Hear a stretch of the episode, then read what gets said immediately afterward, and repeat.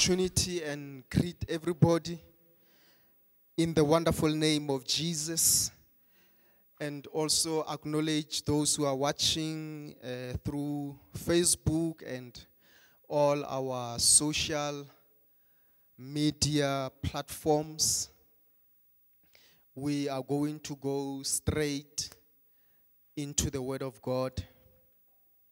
Uh, we'll be reading from Acts chapter 2, verses 42. Acts chapter 2, verses 42. We are talking about uh, building blocks of true Christianity.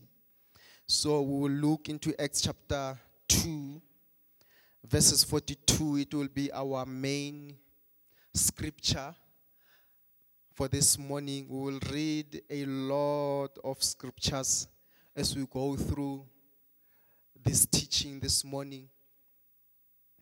We, we will partake of the Word of God. And then we, we will look into the, the, the, the early church and the things that they committed themselves to. And, uh, and, and this morning we are saying those are the things that the church must commit itself to. That's why we, we, we, we are, we are, we are ent- entitling the teaching of this morning as building blocks of true Christianity. And we see in Acts chapter 2, verse 42, the Bible says, And they continued steadfastly. So we are going to look at the things that we must uh, continue steadfastly in. I'm reading from the New King James Version. When you read it in the New International Version or the NIV, it says they devoted themselves.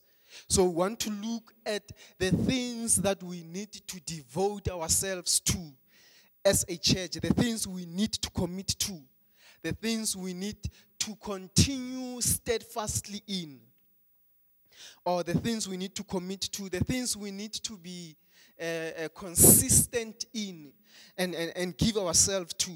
And it's, it's, it's four things that we can pick up from Acts 2, verse 42. The Bible says they continued steadfastly in the apostles' doctrine. That's number one, or the apostles' teachings.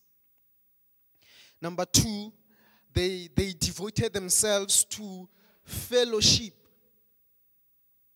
Number three, they, they continued steadfastly in the breaking of bread. Number four, they committed themselves to prayers.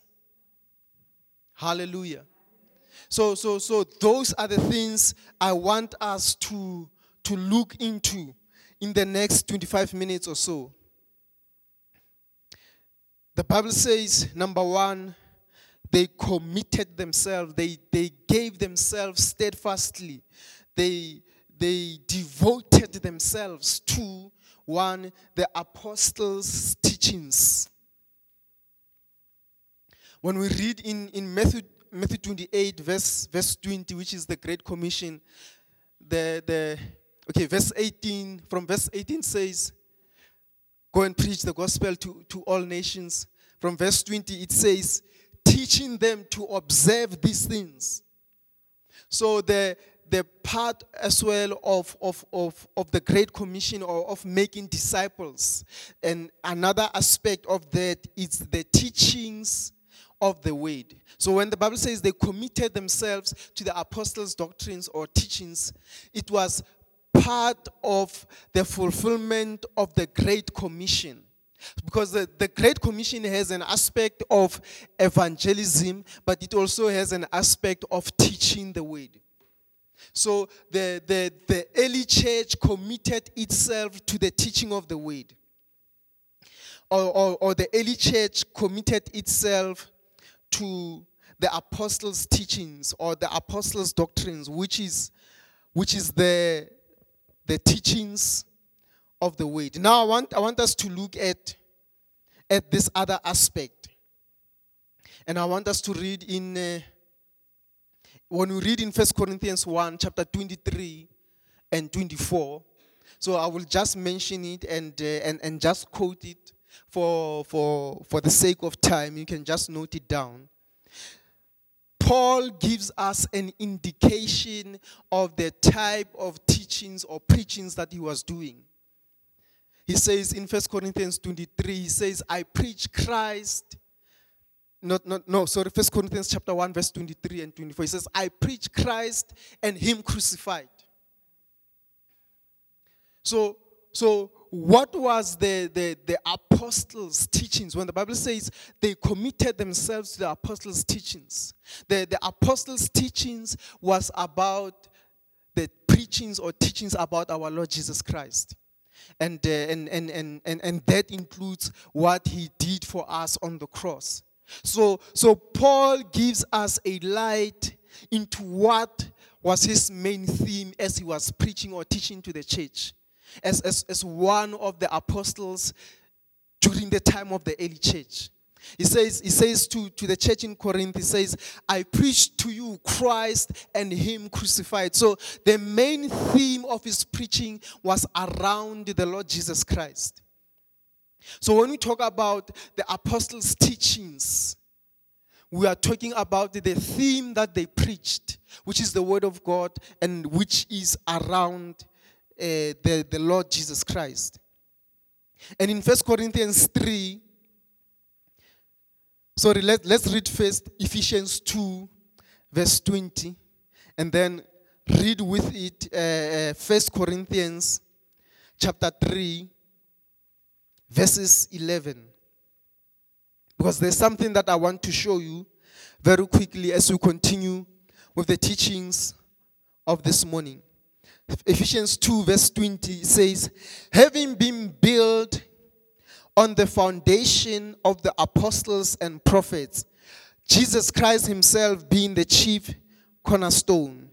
And then going back to First Corinthians chapter 3, verses 11, it says, For no other foundation can anyone lay than that which is laid, which is Jesus Christ.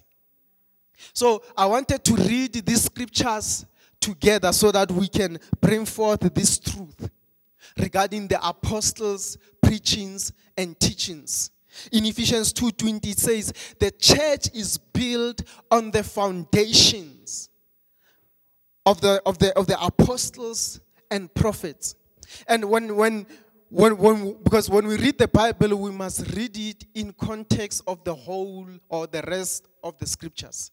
So when the Bible says the church is built on the foundation of the apostles and, and, and prophets, it's not talking about the people themselves, but their teachings.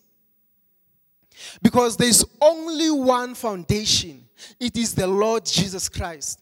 So when the apostles were preaching the Lord Jesus Christ, they were laying a foundation for the church, which is the Lord Jesus Christ. So the foundation of the church is not the apostles and the prophets, but the teaching of the apostles and the prophets, which was the teaching about our Lord Jesus Christ, because our Lord Jesus Christ is the foundation of the church. Hallelujah. So, so that's how that scripture is interpreted. It is interpreted in context with the rest of the other scriptures. So the foundation of the church is not men or women or apostles or pastors or evangelists, but it is the teaching about our Lord Jesus Christ. That is the foundation that is laid. That's why Paul says, There is no other foundation but the Lord Jesus Christ Himself. Hallelujah. Now, Matthew 16, verse 18. This is about the conversation that Jesus had with his disciples when he asked himself, uh, Who do you think, uh, what, what do men says, says I am? Let, let's start reading it in verse, verse 13. Matthew 16, reading from verse 13. The Bible says, When Jesus came to the region of Caesarea Philippi, he asked his disciples, saying, Who do men say that I, the Son of Man, am? So they said, Some say John the Baptist, some Elijah, and others Jeremiah or one of the prophets. He said to them, But who do you say that I am? Simon Peter answered and said, You are the Christ, the Son of the living God. Jesus answered and said to them, Blessed are you, Simon Bar Jonah, for flesh and blood has not revealed this to you, but my Father who is in heaven. And also I say to you, you are Peter, and on this rock I will build my church, and the gates of Hades shall not prevail against it. Hallelujah. So Jesus says, He says to Peter, He says, and, and this is said in the context of the question that he asked Who do men say I am? And, and Peter answers, You are the Christ, the Son of the living God. And, and, and, and Jesus said to Peter, He says, You are Peter. And then he says, On this rock, on this foundation, I will build my church. Who is the foundation? Is the foundation Peter or is the foundation the truth that Christ, Jesus is the Christ?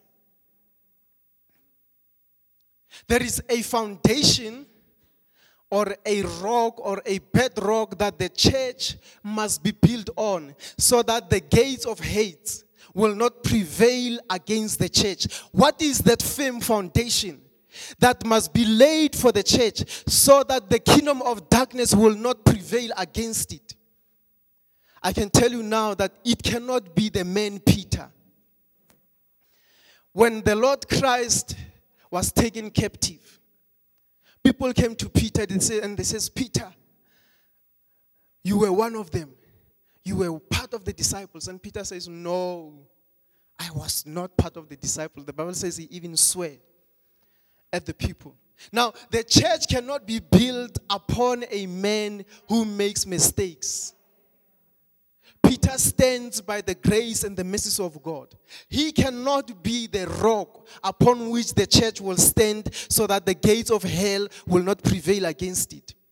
But the rock that Christ refers to is the truth or the revelation that Jesus is the Christ, the Son of the living God. That is the, the, the, foundation. So when the, when, when, when the Bible says they devoted themselves to the apostles' teachings, it was devoting themselves to the teachings about our Lord Jesus Christ, which becomes our foundation. Because the foundation, Paul says, there is no other foundation that you can lay but the Lord Jesus Christ. No other rock that the church must be built on but the Lord Jesus Christ. So the church is built upon the teaching that Jesus is the Christ, the Son of the living God. Not upon apostles or prophets or Peter. Jesus is the rock upon which the church is built. And that is what we devote ourselves to. The apostles' teachings or doctrines. Let's give Jesus hands of praise. Number two, they devoted themselves to fellowship. And the two things, or maybe three things that I want to, to, to share regarding that. When you read in Matthew 6, verse 9, it's about the Lord's Prayer. So there's, there's a, an, an, an aspect that I want to share regarding fellowship. So, so we are saying fellowship, firstly, up the teachings about Christ is the first block of, of true Christianity. Is the first. Secondly, it's it's fellowship. When we read Matthew 6 9, Jesus says, This is how you ought to pray. He says, When you pray, say, Our Father. So the first thing I want to share about, about fellowship is that in fellowship, there is an identity that we must acknowledge amongst ourselves as brothers and sisters. So, so for us to experience fellowship, we must first accept that we are brothers and sisters. We, we, we are a family. So the, the early church devoted themselves to fellowship. And number one, in, in, in achieving fellowship, we need to acknowledge or realize that we are family because Christ, when He teaches us to pray, He says, When you pray, say, Our Father. So we, we, we, we acknowledge that we are brothers and sisters. When you read in John 1, from verse 12 to 14, he says, Those who accepted him, those who believed in him, they were given the right to become children of God. So the fact that we are family, our fellowship comes out of the fact that we are family. We are, we are brothers and we are sisters. Now, and then and, and, and, and, and, the Lord Jesus Christ is our elder brother. We read in, in Colossians 1 verse 18. It says, the Bible says, He is the firstborn from the dead. Colossians 1, verse 18. And when you read again in, in, in Hebrews chapter 2, verse 11, I'll just quote them for the, for the sake of time. It says, The Lord Christ is not ashamed to call us brethren. He, he is not ashamed to call us brothers and sisters. And the, the writer of Hebrews quote the prophets in the book of Psalms where Christ was saying, I will, I will declare your name. Uh, I will praise you and declare your, your name in the midst of my brethren. And then the, the writer of Hebrews says, Christ is not ashamed to call us brethren. He's not ashamed to call us brothers and sisters. So, when Christ came into the world, he came as the only begotten of the Father. And we find that in John 3, verse 16. But the Lord Christ, he says himself, he says, unless a seed is buried into the ground and it dies, it remains alone. So Christ came as the seed of the woman, according to, to, to Genesis 1, 2, and 3. He came as, as the seed of the woman. And then he says, unless a seed dies, it remains alone. You know, if you, you have a backyard garden in your house, you know, this is spring, it's the time to plant. That seed, unless you put it into the ground, it remains alone. But Jesus came as the only begotten of the Father, and he died, and on the third day he rose again. And the Bible says, when we believe in him, we are given the right to become children of God. And that's why the Lord Christ, therefore, He is not ashamed to call us brothers and sisters. So, in, in, in accomplishing fellowship, we need to accept that we are brothers and sisters. Hallelujah. Time is not on our side today, but we'll, we'll, we'll try and, and, and go as far as, as, as, as far as we can go. So the, the, the brotherhood of, of, of, of, of the saints is very important.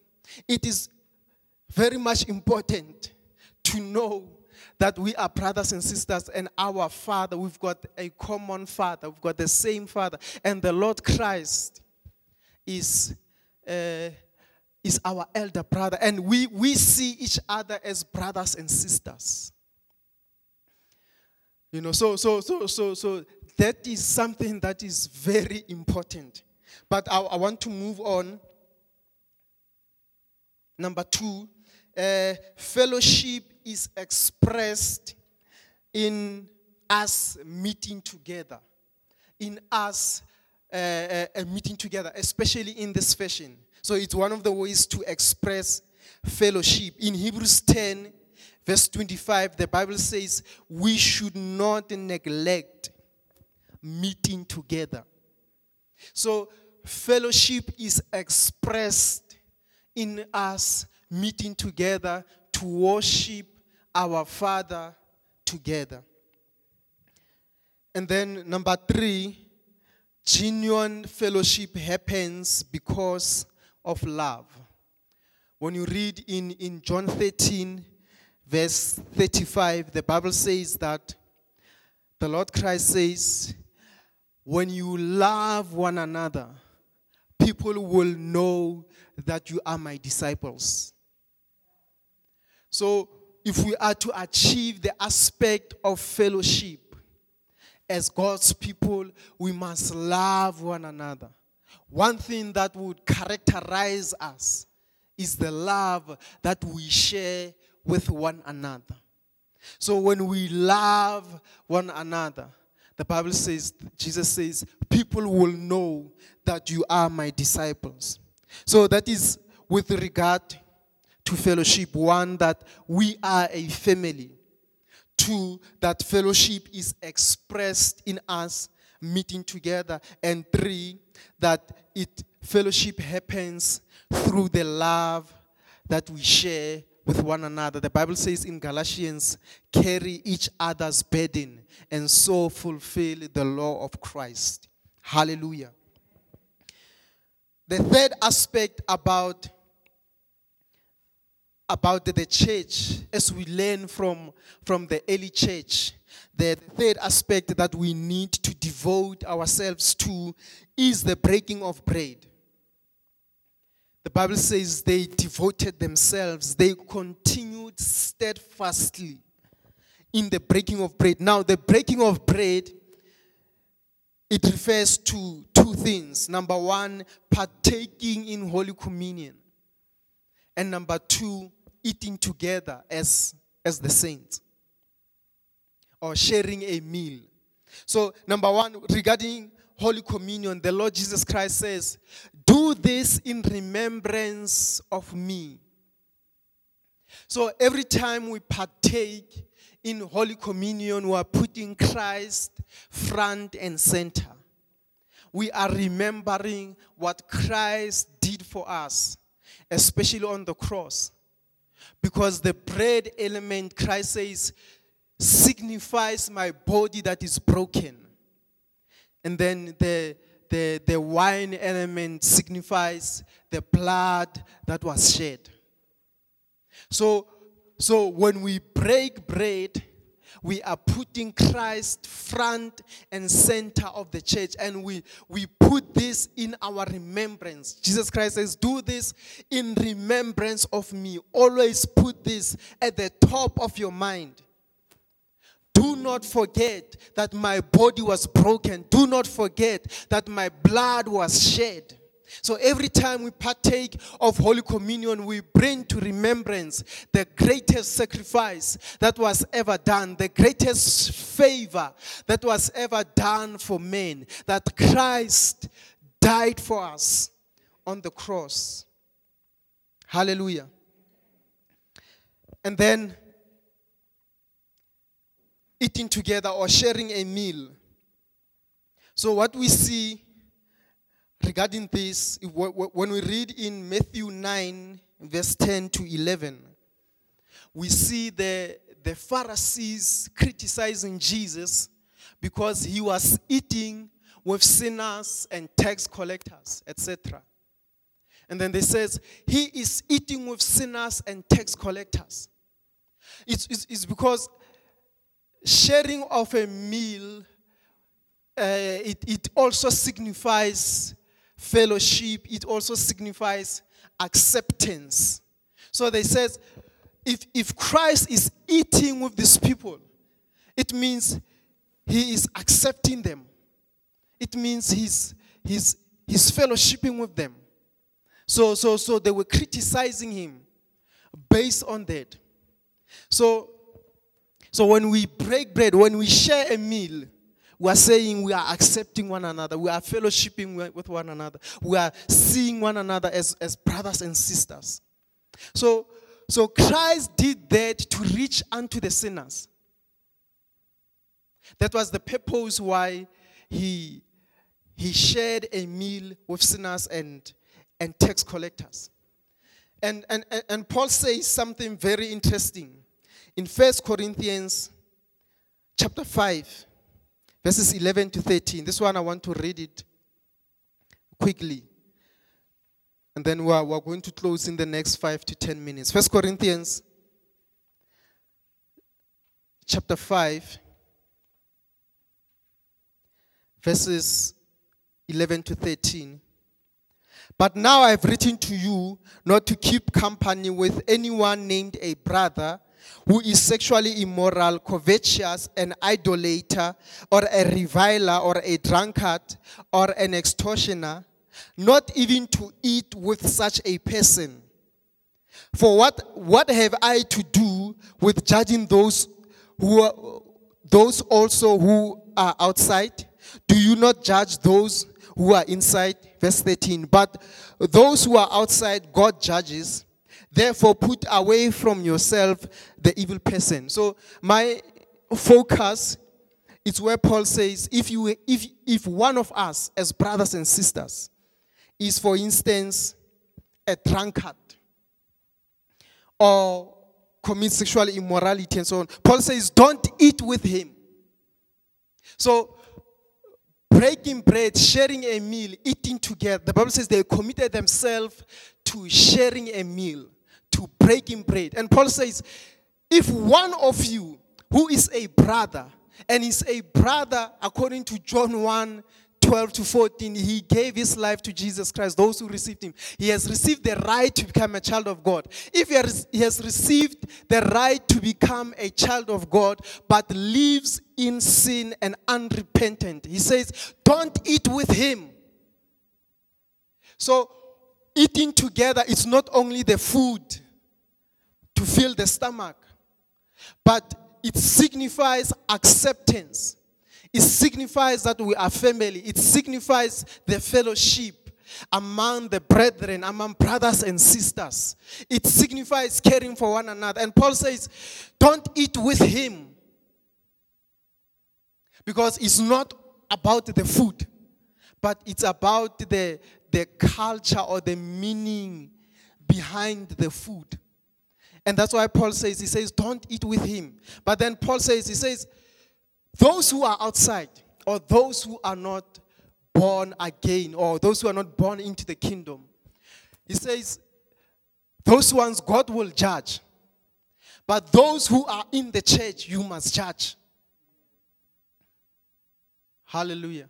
It says, those who are in the church, you, you must judge. So the, the, the, the, the, message I want to bring was the eating together. So the, the, the early church had a culture. They devoted themselves to the breaking of bread. And the breaking of bread was both Holy Communion and, and also, also, also eating together. And then lastly, they committed themselves to prayers. They committed themselves to prayers. And I want to quickly read two scriptures and then we are going to close. In Acts, both of them are in Acts. Let's start in chapter 3, verse 1. Acts chapter 3, verse 1. Now, when Peter and John went up together to the temple at the hour of prayer, the ninth hour, and then Acts chapter 10. Acts chapter 10, verse 9. Acts chapter 10, verse 9. The next day, as they went on their journey and drew near the city, Peter went up on the housetop to pray about the sixth hour. So, in these two portions of scripture, as we are going to close, we see prayer conducted in, in two types or two ways. The first way we see in, in, in Acts 3 that Peter and John were going together to the temple to pray. So the first type we see that they, the early church prayed as a group. So there was, there was a time that that local church had scheduled to say, we will pray as a church. We will pray as a group. So we will pray corporately. So we see that when, when the Bible says they committed themselves to prayer, it was not only praying on their own behind the closet. But we see Peter and John going to the temple to pray. And secondly, in Acts 10, we see Peter going to the housetop to pray, praying on his own as an individual, praying behind his own closet. So, prayer is both done you as an individual and also as a church. So, this is an example that we learn from the early church. And this is the fourth and final thing that as a church we need to devote ourselves to. To commit or to continue steadfastly in prayers. Hallelujah. So, those are the four things that we are learning today from the early church that we need to commit ourselves to, to the teachings about Christ, to prayers, to fellowship, and to breaking of bread. Let's stand on our feet.